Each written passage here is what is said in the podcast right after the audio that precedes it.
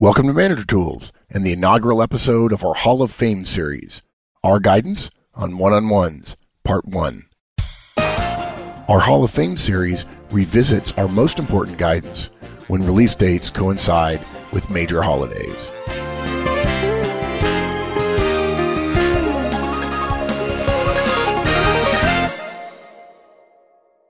If you listen to our previous casts on one on ones, don't be confused. Mark and I recently decided to re-record some of our basics casts and uh, you know incorporate our learnings over the past several years, and we hope deliver a better experience. Like you, we continue to learn, and we want to pass on those learnings in these improved casts. Anybody who's listened to Manager Tools for any length of time knows that one-on-ones is the most important thing managers do, right? Right. Anything more important than that? Well, look, managers are responsible for results and retention, and we recommend one-on-ones as the single most powerful thing we know a manager can do to improve his relationship or her relationship with the directs, which leads to better results. So yeah, it's the most important thing we recommend. No question. Okay, so so why don't we get right into it? Why don't you tell me what one-on-ones are, why we do them, how we do them? Let's get into it. Exactly. I've told many, many conferences over the years and many, many managers and executives that if there was only one thing I was forced to teach for the rest of my life to managers, it would be one-on-ones. And I've also been saying recently that we're the guys you want to learn about one-on-ones from because we didn't like them. We don't naturally think I want to sit down for half an hour with my directs and, and talk to them every week about what's going on. But as I've said before, the second rule of the army is if it's stupid but it works, it's not stupid. And whether you like it or not, you're paid to be effective. If you're not doing one-on-ones now, the single most effective thing Manager Tools can recommend to improve the results that you, you and your team get is to start meeting them with them regularly, weekly for a half hour, which is what we call a one-on-one. The fact is, folks, that, that in order to get the most out of your people, in order to close the gap between where they are and what they're capable of, you have to know each of your team members individually. It's unfortunate, but in today's world, the whole idea of fairness, which is a, which is a wonderful concept and great for social justice and societal norms and so on, the idea of fairness gets applied to management inappropriately because the implication is I will manage all of my people the same. That's a bad idea. Different people require different things from bosses. This is not to say we're in thrall with our directs, but what it does say is if I'm a top performer and you insist on treating me identically as your bottom performer, I'm going to feel mistreated. And frankly, the bottom performer is too if you treat him or her the way you treat me if I'm your top performer. Not, not saying I would be your top performer. It's really very simple. Every person who works for you is an individual. It is not hard at all to get to know the individual strengths and weaknesses of each of your people. I tell the story often that if you want to, if you, if you listen to managers and you, you hear them talk about their teams, you can tell the difference between an average or a poor manager and a great manager pretty quickly. Here's the way an average or a poor manager uh, describes their team. Oh, Mike, I've I've got a fine team of people. They're a bunch of good good people. Uh, we work well together. I feel like we've got our eye on the ball. You know, every once in a while things fall through the cracks, but but somebody picks it back up, and uh, you know we achieve good numbers, and um, things are on track. Okay, that's an average or a poor manager. Here's what great managers sound like. Well, Mike, I've got a great team. Robert, who works for me, just is absolutely brilliant at financial stuff, and he'll be CFO someday, no question.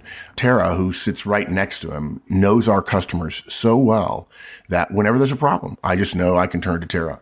And Gwen really, really understands the operation side in a way that sometimes even I don't. Can you see the difference? I mean, very different. It's obvious. A lot more details. This is a manager. Yeah. Yeah, this is a manager who knows what to assign to whom, what to expect from who, and why they do what they do. We're creating a supposition here. We're positing that a better relationship will improve results. The question then becomes, how do you get a relationship? If you agree with the supposition. And folks, if you don't, it's okay. You have one of two choices. You can say, I don't think relationships are that important.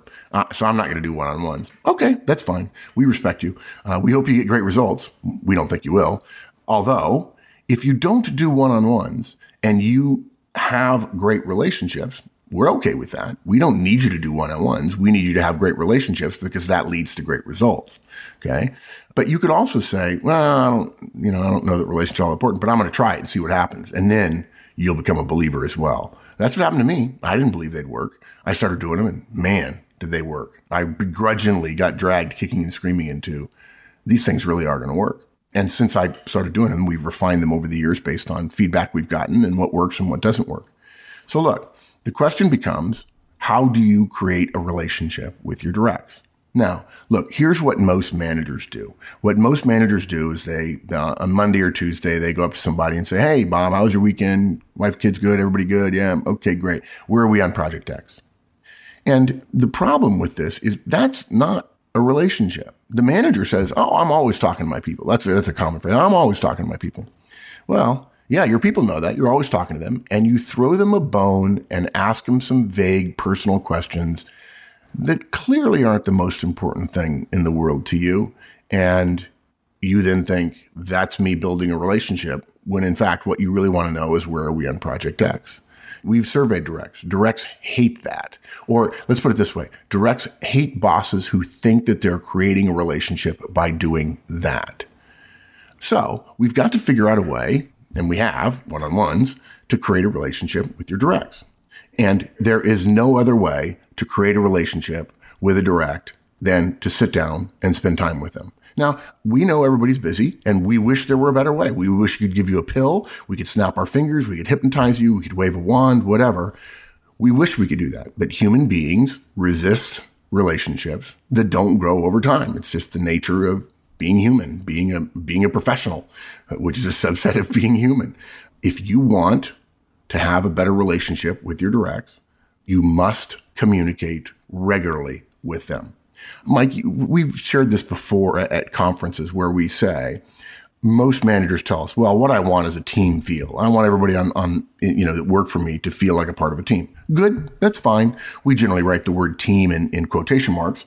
Yes. It's not really a team, right? Their teams don't have bosses. Yeah. It's not really a team. Yeah. Teams don't have bosses that people can fire them, right? I mean, when you're on a team in high school or college or university, one of your teammates couldn't turn to you and say you're fired yeah, bosses think they're a part of the team, but usually the team draws the directs draws the circle of the team, and you know the boss is outside the circle of trust. exactly. Look, the whole point of that is that teams are built on trust. The high performing teams, the, the word that floats the top over and over again is trust. Okay. How do you build trust? Well, it's easy with human beings. You communicate. Okay. And all human beings evaluate your communication with them based on two factors, quantity and quality. Quantity is how often you talk to me right? I, I can measure whether who, who your best friend is just by looking at your emails and voicemails and texts and tweets and so on. Quantity and quality. And the typical human being, typical professional adult, measures the quality of someone's communication with them by whether or not it is of value to them. And so, what we've got to do in order to be effective developing relationships with our directs is we've got to create a time, we've got to spend time communicating about things that are important to the direct. And this was revolutionary for me. In fact, when, when we first started teaching one-on-ones, we knew this, but we didn't have the agenda set up to do it. And so what we did was we said, Hey, we only tried hour and 30 minutes. We'll talk more about the timing in a little bit, but we said, look, manager goes first. And, uh, we said, you know, take, take half of the meeting and talk to your folks. And it was, it wasn't a disaster, but it was pretty close to a disaster because what do you think happened, folks? What do you what do you think happened when we said, okay, well, let's just pretend for a moment that it was 30 minutes long. There were some 30 and some an hour and some 45 and some 20, but if it was 30 minutes long, we told the manager, you take half and then the direct gets half. How much time do you think the average direct got during that 30 minute period of time? I mean, how much time did the, the, the direct get to talk? Yeah, how yeah, much? Did they get 15, 20, 5? yeah, maybe, maybe. Two. Two. Two. Two. Yeah. which they never took, right? Look, if, if your boss says he, he, she wants to meet with you and it's a meeting of 30 minutes long and she's going to take the first 15 minutes and you're going to take the first 15 minutes or you're going to take the next 15 minutes and you come ready to exchange ideas and talk and so on. And your boss looks up at 28 minutes, goes, sorry, I went long. You got anything for me? You do those two or three times and you're going to be like, no, I don't have anything. I'm going to just save the two minutes because clearly this meeting is not about me. This is a critical part of one-on-ones. The primary focus of one-on-ones and let me be clear. I, I don't know if I've said it. I, I'll, I'll try to say it 20 more times in the next couple of casts about this. A one on one is a half hour long weekly meeting with every one of your directs structured specifically based on an agenda we'll share shortly. That's 10 minutes for them, 10 minutes for you, 10 minutes to talk about the future. Every single week, no matter what, with every single direct, half an hour long, scheduled on your calendar and rarely missed. That's what a one on one is. Okay. There are a lot of managers who sit down and talk to their folks, but they don't have a structure, which makes the structure makes an enormous difference. But the real value is scheduling it and doing it weekly. But, but I want to go back to the focus of the meeting. The focus of the meeting is on the team member. It's not on you. It's not on your work. This is what's going to drive you. You're going to sit down and you're going to do what Mike and I have done before in the past. And you're going to say, look, before we start, give me a quick update on Project X. And you've just blown that one on one. You've just blown it because now it's about what you want to talk about. You're using your boss power, your role power. It's not wrong to use your role power. We recommend it at times, um, but you ought to be using, most managers ought to be using it far less than they do. And you sit down and you say, okay, what's going on? And you don't talk about you in the beginning. You don't talk about your work. You don't talk about your issues. It's not a waterfall meeting the way your staff meeting is. And everybody always asks me, what's a waterfall meeting? A waterfall meeting is when your boss has told you X and you now then need to communicate X to everybody on your team. And so you either bring them all together or individually say, okay, here are the things I need to tell you that's communication. These tend to happen less than they used to because people send email blasts out to everyone. Um, but this is not simply a place to repeat what the organization in the form of your boss or somebody else has told you, because you can do that in a staff meeting. And by the way, related to one-on-ones, if you if you've not listened to us before, just to be clear, there are two meetings we recommend every manager have every week. That's only two, and that is a one-on-one with each of your directs. And I know that's kind of a trick. And then your staff meeting. If you have directs, you need a weekly staff meeting. One-on-ones do not take the place of staff meeting or team meeting or whatever you want to call it. A weekly update I, doesn't really matter. You have that, and then you have one-on-one with each one of your directs. Okay. And look, some of you are saying, well, you know, I'd kind of like to get my stuff out of the way. You know, it'll just take me just a minute and then I'll get to what, you know, then I'll let the direct have the last 20 minutes, for instance. Folks, it doesn't work that way. We've had thousands, tens of thousands, hundreds of thousands of managers doing one on ones for years now. And what we've learned is the moment you start asking questions, they're going to answer them and it's going to become a dialogue and you're going to take 20, 25 minutes. What's more, you're going to be violating the fundamental reason the one-on-one exists, which is to give a platform to the direct to allow them to communicate to you.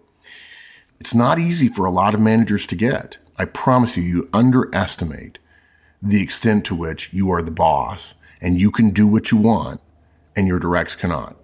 I mean, I, I often ask executives in conferences, I say, how many of you go down to your directs cubes, need something, and 90 plus percent of the time, the director's like, yeah, sure. I'm, you know, if you need me, sure. What do you need? Right?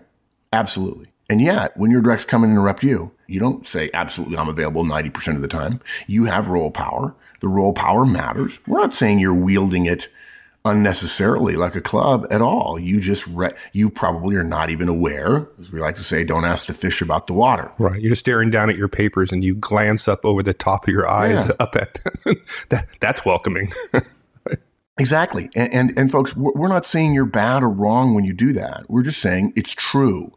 Okay. I tell a story, I've told a story many, many times of Akio Morita, the chairman of Sony Corporation, came to New York City from, from Tokyo in the late 1970s. He was on the streets of New York City in the late 1970s and he observed a musical phenomenon that basically changed the world in many people's eyes. He was walking down the street and he saw a bunch of young people carrying boom boxes on their shoulders. And that's kind of an unwieldy way to walk around. But basically, he, he surmised people want to take their music with them. And these things that we're selling them are really not easy to take your music with you with. so he goes back to Japan and he goes right down. Of course, he's the chairman, and so he can cut through all the layers. It's easy to talk down in an organization, folks. It is. And he goes all the way down to the R&D engineers and he says, I think what we need to do is make a small, portable stereo. You know, a little tape player in there, maybe a radio. And his engineers go, okay. And they build one. This is Sony, and they're good at that. And they build the first prototype Walkman, which by the way, you can find in their museum. And They send it up to their bosses. Seven layers it's got to get through. And the bosses say, okay, good. The chairman wants this. Let's make a couple of tweaks. Let's do this. Let's do that. And they send it back to the engineers. And, you know, they're talking up now. The engineers are sending their work up and they make the tweaks and they send it back up and it goes to the second level of managers and they're like, yeah, but maybe we need to change it a little bit. Go back, change this, right? And then it goes up the third level, you know, comes back down, goes back up, comes back down, goes back up. When it gets to the chairman, you know what it looked like? A boombox. Boombox, yeah. Everybody added value and everybody felt they could add value since they outranked those R&D engineers. When it got to the chairman, the chairman said, what is this monstrosity? And, and his direct said, well, that's what you asked for. He says, this is not what I asked for. So he walks down to the engineers and says, what did, why did you build this? I told you what I saw. I didn't want that. I wanted a little teeny thing. And they said, well, we actually built this. And he showed him, they showed him the prototype. He says, that's what I want. He says, well, that's not what everybody between us and you said. This story is relevant because it's easy for Chairman Morita to walk down a brilliant businessman, a great, great person, great successful leader of a, of a storied company you know, it's easy for him to go down and tell people what they what he wants, and they have to listen because he outranks them. And and we're not we don't mean to overplay role power, but but it matters, and you have it if you're a manager. As I've often said, if you're a manager, you have a big fat red sign in your forehead. It says, "Watch out, I'm your boss. I could fire you." If you think, folks, that your directs are telling you everything, you are smoking crack. They are not. And the, the simple solution to that is Tell me something. Do you tell your boss everything? No? Well, then your directs are probably just as smart as you. They're not telling you everything. But the point is, it's easy to communicate downward. It's much harder to communicate upward. If you think going around and telling people, hey, I, you know, how's it going? Good weekend? Everything good? Kids good? Yeah, yeah, you know. If you think that's building a relationship, when in fact your directs probably don't get a chance to do that as much with you, you're crazy. It's not. That's not a relationship. That's you being polite and attempting to dismiss some of your role power. Your job is not to dismiss some of your role power in order to create a relationship. If you want to create a relationship, you have to spend time on it. It's as simple as that. We're adults and, and we don't just all of a sudden magically, wonderfully relate to somebody who doesn't spend any time with us and only talks about the things that are important to them. So one on ones exist to create a space for your directs to come to you with things that are of interest to them.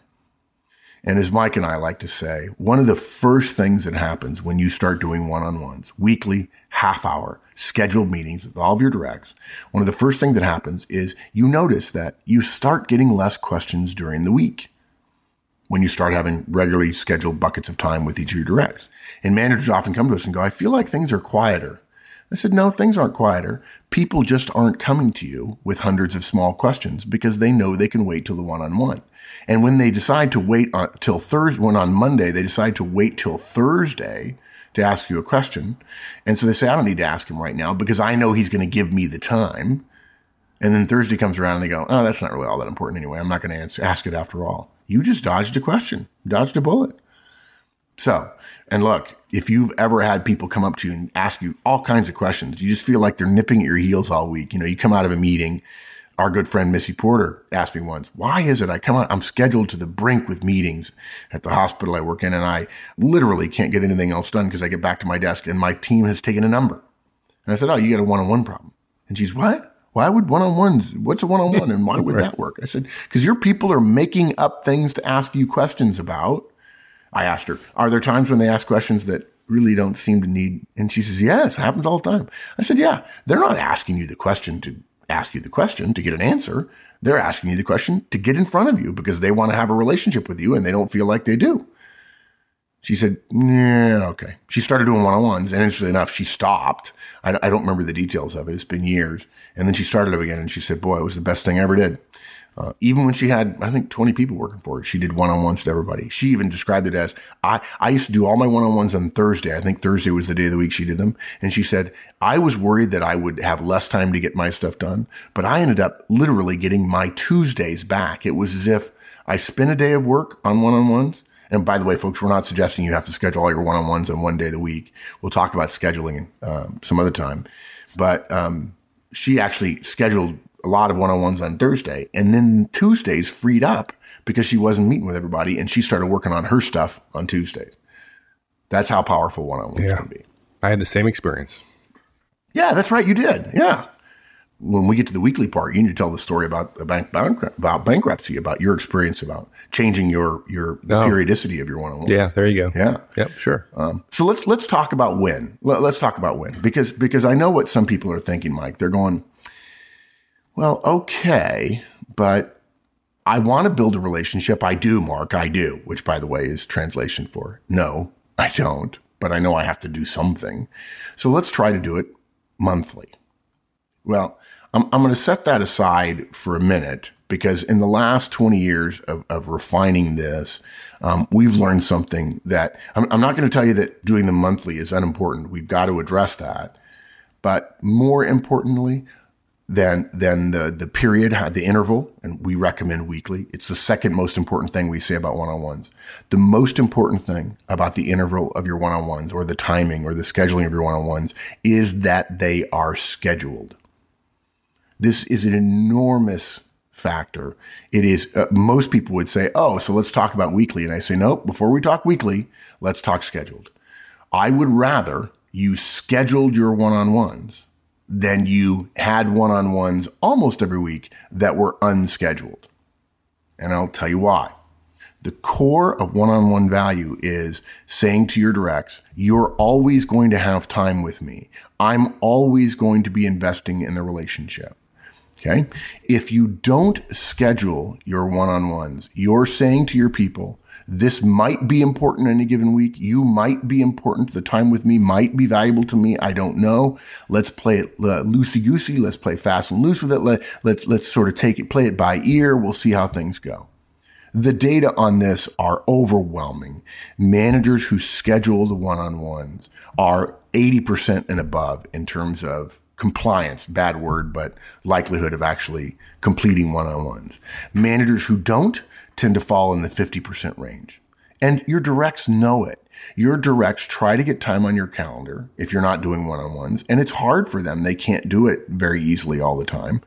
But they know when your one, when your schedule says you're going to be in a meeting, you're in that meeting. They know that your schedule drives you. They know if they have time on your calendar on a re- if you're willing to commit to, to time on your calendar on a regular basis, that says something to them. That says a ton more than I'm going to try to meet with you every week because they know it's a pipe dream. It's going to happen for a few weeks and then it's gradually going to taper off. And you're going to have added another thing to the bucket of what, what's the phrase? Uh, oh, flavor of the month. Oh, here your managers learn something. Hell, he learned it on a podcast. Okay, fine. He's going to do these things. Yeah, he didn't really care about it. I can, I can cross my arms mentally and physically and wait him out. And a month from now, this is going to, this is going to pass. And by the way, every time you do that, every time you try something new, you try every new idea under the sun and then you discard it in a month because it's hard because you haven't gotten over the McGuire hump of the horseman curve and you, you're not in the land of milk and honey yet where you start getting the rewards because everything's hard in the beginning, right? If you keep doing that, pretty soon you'll never get a significant change to happen because you will have taught your people nothing is going to get done here that's new or different because I'm going to try it. It's going to be hard. I'm going to fail and they're just going to develop calluses to any kind of uh, uh, any kind of initiative you put in place, whether it's management related or not. Could be financial, and they'll just say, "ah, whatever." In fact, you'll lose credibility because when the company says we're putting in a new SAP or ERP or we're putting in a new customer connection, customer uh, database, or we're doing we're doing accounting differently, or we're doing reviews differently. The company makes it happen. The company spends a year preparing and then says this will happen and it does. Well, to your directs folks, you are the company. You speak for the company. It's part of your role power. When the initiative comes from you and they can wait it out, but when it comes from the company, they know they can't. You lose credibility. You, you, you, hurt the company in terms of your ability to carry the water for your boss or her boss or whatever when it comes to change and initiatives and new ideas. So you've got to schedule one-on-ones. Now, there are some of you who say, Mark, I just can't do it. You know, my schedule's too busy. Well, look, look, I, folks, I got to tell you something you're not that busy. I know people who are doing one on ones in the White House. Um, they're busy. I know CEOs who are doing one on ones every week with all their directs. And some of them are hour long. One of the people I coach once said, Yeah, Mark, do I have to keep it to half an hour? And I said, Well, I wish you would. And he said, Well, look, this guy's running a $400 million line of business for me. We can't get everything done in half an hour. I said, Oh, it's okay. Go ahead, take an hour. And he said, and he told me two years later, this is how I manage now. I've got my 10 guys. I got an hour long one on one. It takes 10 hours a week. And that's when we connect and we make sure that I know what they need to know. Now they can interrupt me anytime they want. Um, and I can interrupt them anytime I want to. And that's where we're getting stuff done rather than him trying to catch me or me trying to catch him throughout the week. If you don't schedule your one on ones, you're going to be perceived as not really believing it and, and making it one of many things that might be important.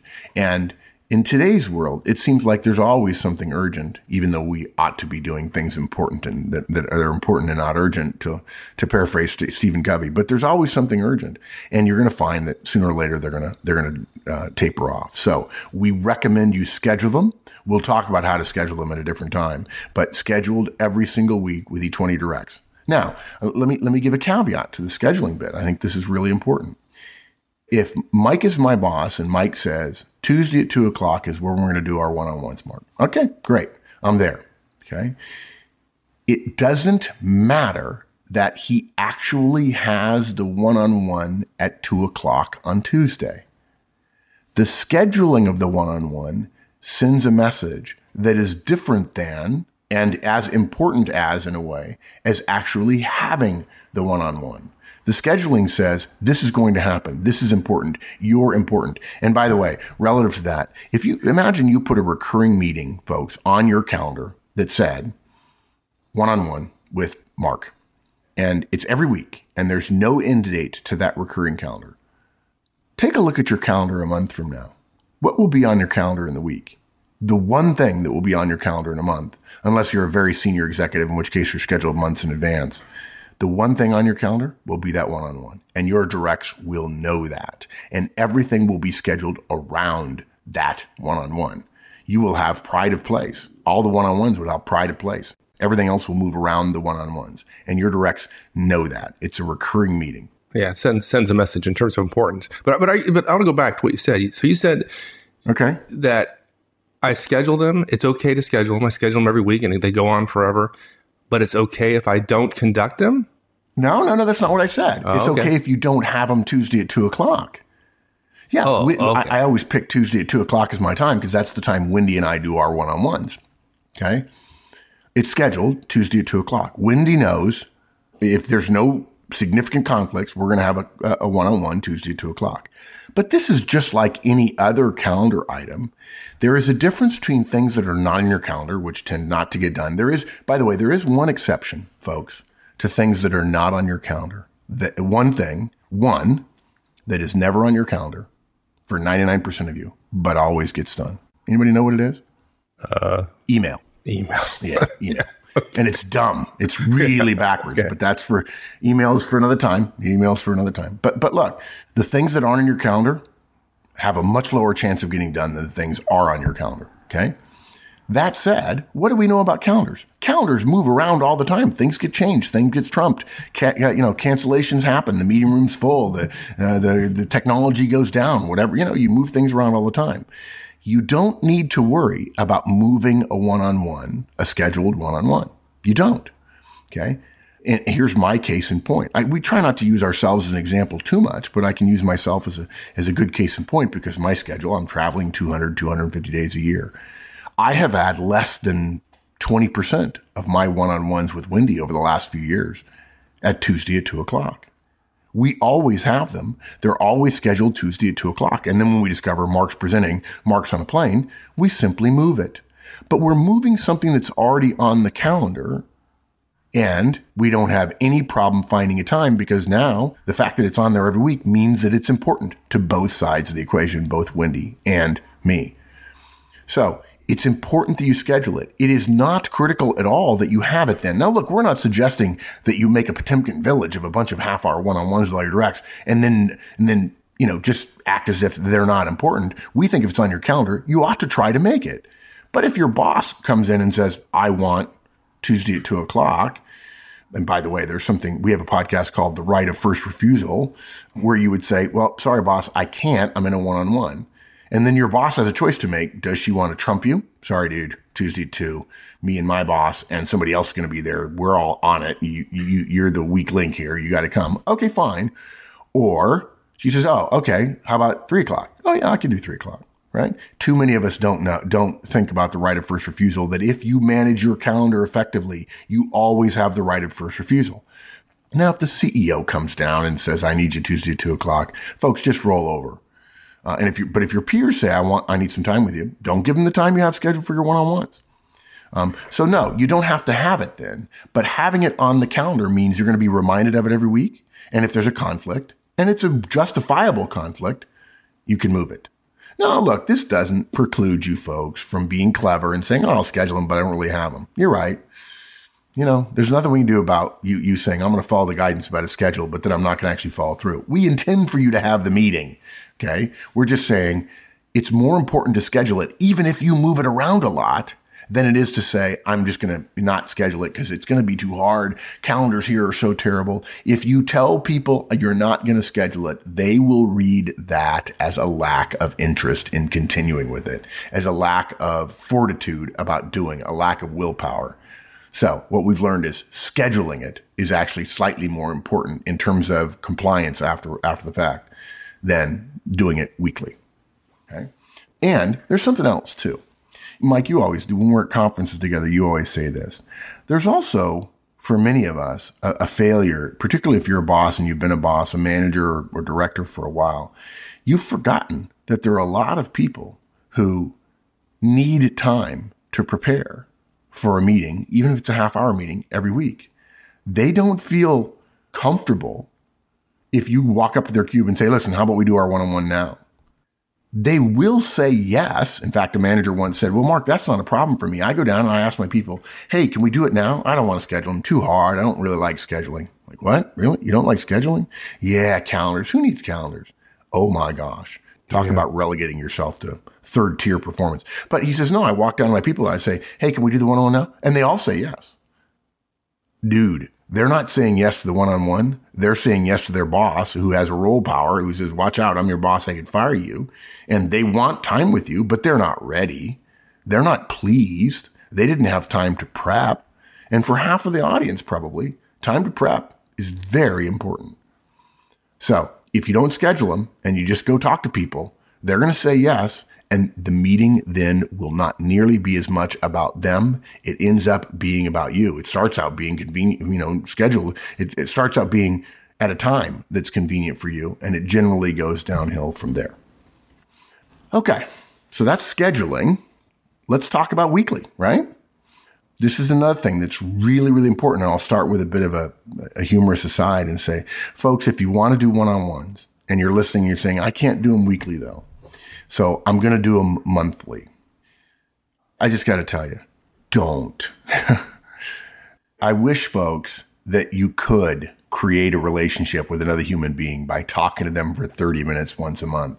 You know, it would be great if you could go to your boss, the CEO, and say, I have the best relationship of anybody, any manager here in our company, big or small, because I dedicate six hours a year to each one of my directs and we're we really understand one another well. really? I mean, uh, hmm. uh, here's what we learned from the data. When directs do monthly one-on-ones, if they're called one-on-ones, whether whether they learn them through manager tools or not, right? There are other people teaching other one-on-ones that might be fine. We know what we know about our our system.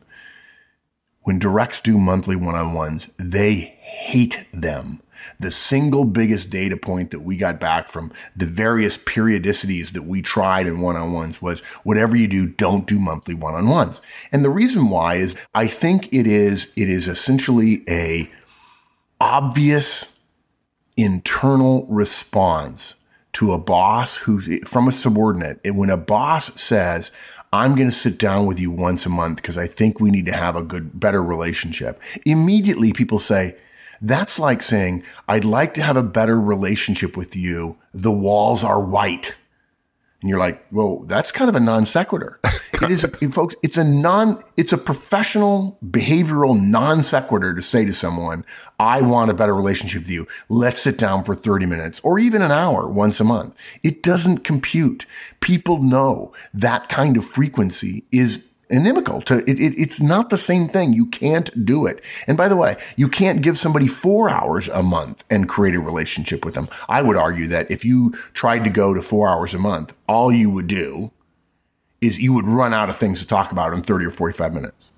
Further, though, the data, the responses we got said my one on my monthly one on one with my boss turned into a dog and pony show. I knew that he couldn't remember or she couldn't remember things from three or four weeks ago. So I felt like I had to prepare a little presentation. And by the way, we not only had people say, I felt like I had to prepare, we had lots of people say, my boss ended up saying, look, bring in something that talks about the month so we can go over things and I can give you some guidance and we can talk about the future and blah, blah, blah, blah. Well, what they ended up having to do was prepare a presentation. Now, it wasn't actually presented, but maybe it was a couple of pages of notes about successes and failures or mostly just successes. Why would you tell your boss about, remind your boss about your failures if he's already forgotten about them? Or a deck of slides about, hey, wins and, you know, people issues and budget issues and so on.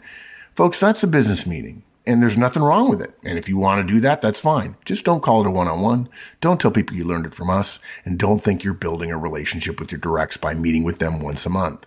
It doesn't work. It just doesn't work. And look, I wish it did. If it did, we'd tell you to meet once a month. If you could meet with a human being once a month for half an hour, 45 minutes and build the kind of relationship that would see you through tough times and would align people and would get people to say, this is a great team and would help you know all of the strengths and weaknesses of all the people who work for you, we would recommend it.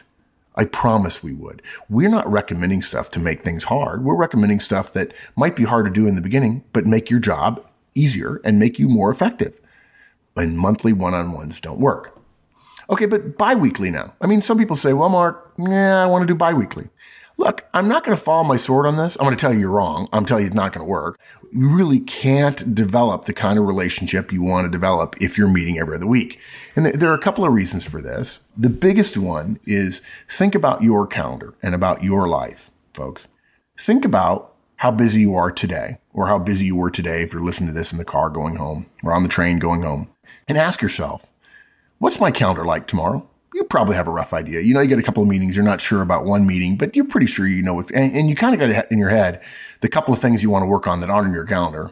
Bad idea, by the way. Should be on your calendar. But anyway, you kind of have a rough idea. And, you know, let's say you're listening to this cast and it's a, it's a Monday and you kind of have an idea what Tuesday, Wednesday looks like. I'd be willing to bet you may even have an inkling of what Friday looks like.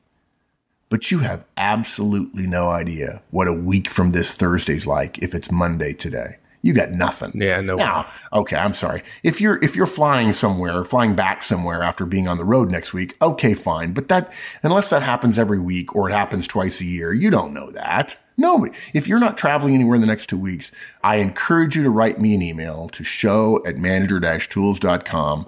I actually know, without looking, I know my schedule in detail a week from Thursday. You don't. And why don't you?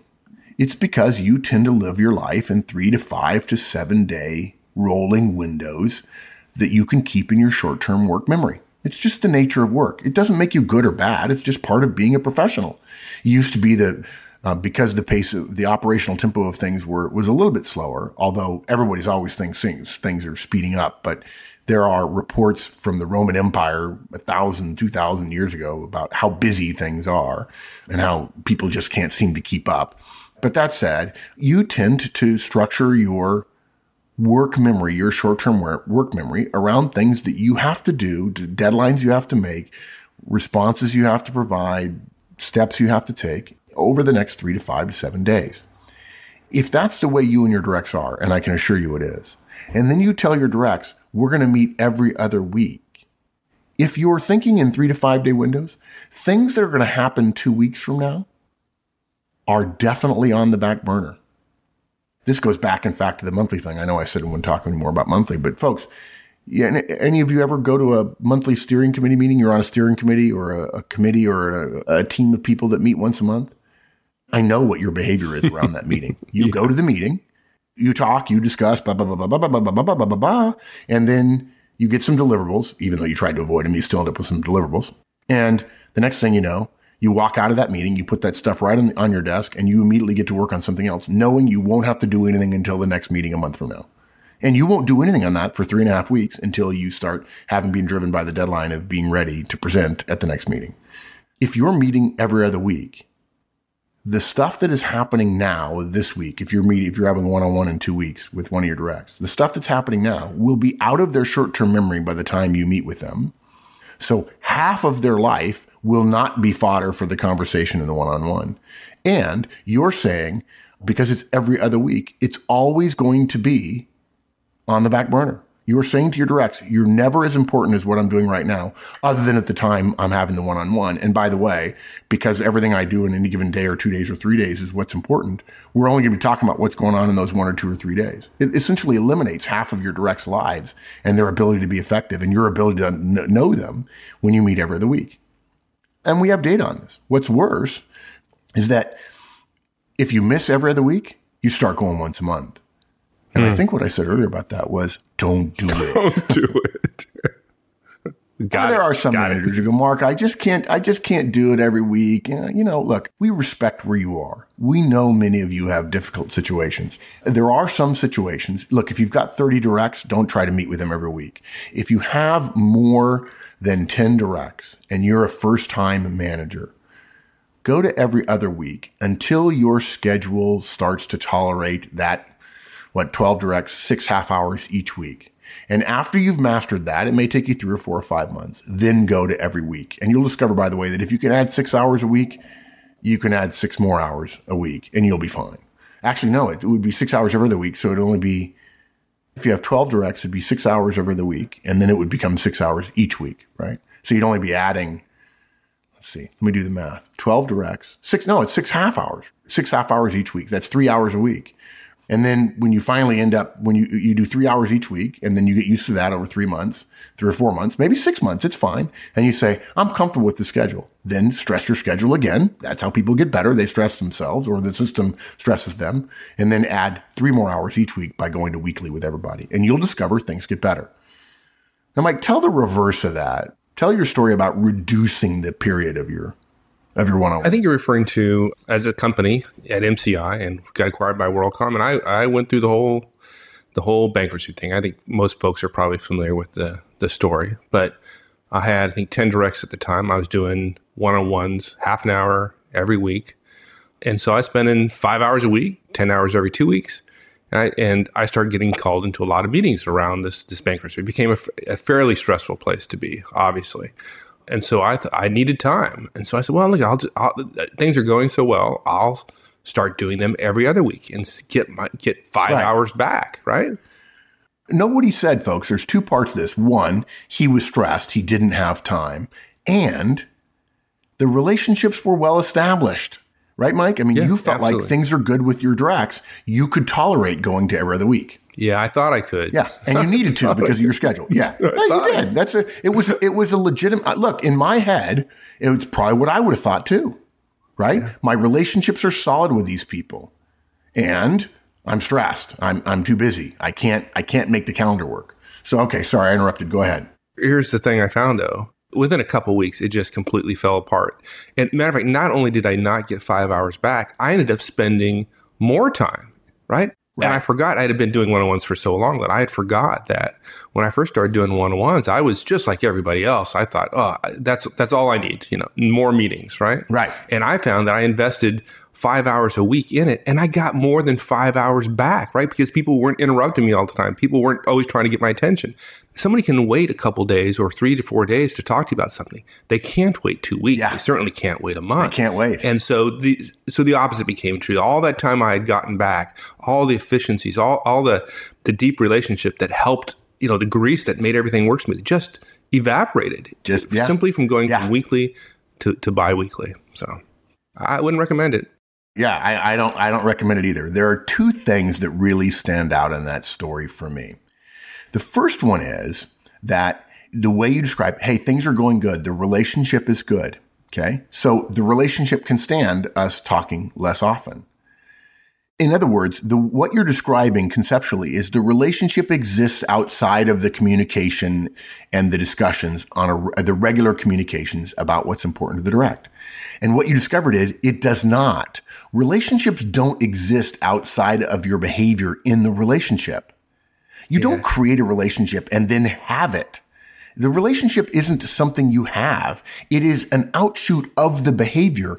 If you change your behavior in a relationship, the relationship changes. The relationship is not a thing. It is the behavior. Yeah, it's interesting because that's a different. I was thinking about it a little bit different, and maybe maybe it's similar. But I was thinking that I was going back to what Stephen Covey said about emotional bank accounts. Right, you you you continue to make deposits into this emotional bank account. Right, build your relationship with an individual because inevitably you're going to be making withdrawals. You say an unkind word, you you use a tone that that's not appropriate, etc. Right, and, and so you want that emotional bank account to be full. And as you were talking, what I thought about was you know, one on ones is they're, they're, they are weekly deposits to the emotional bank account, the yeah. relationship bank account. And the fact is, day in and day out, because of the pressures of, of work and this, you're asking folks to work hard, you're doing all that, you are making withdrawals every single day and you don't know it. Yeah. And you stop making the deposits, it depletes exactly. pretty quickly, right?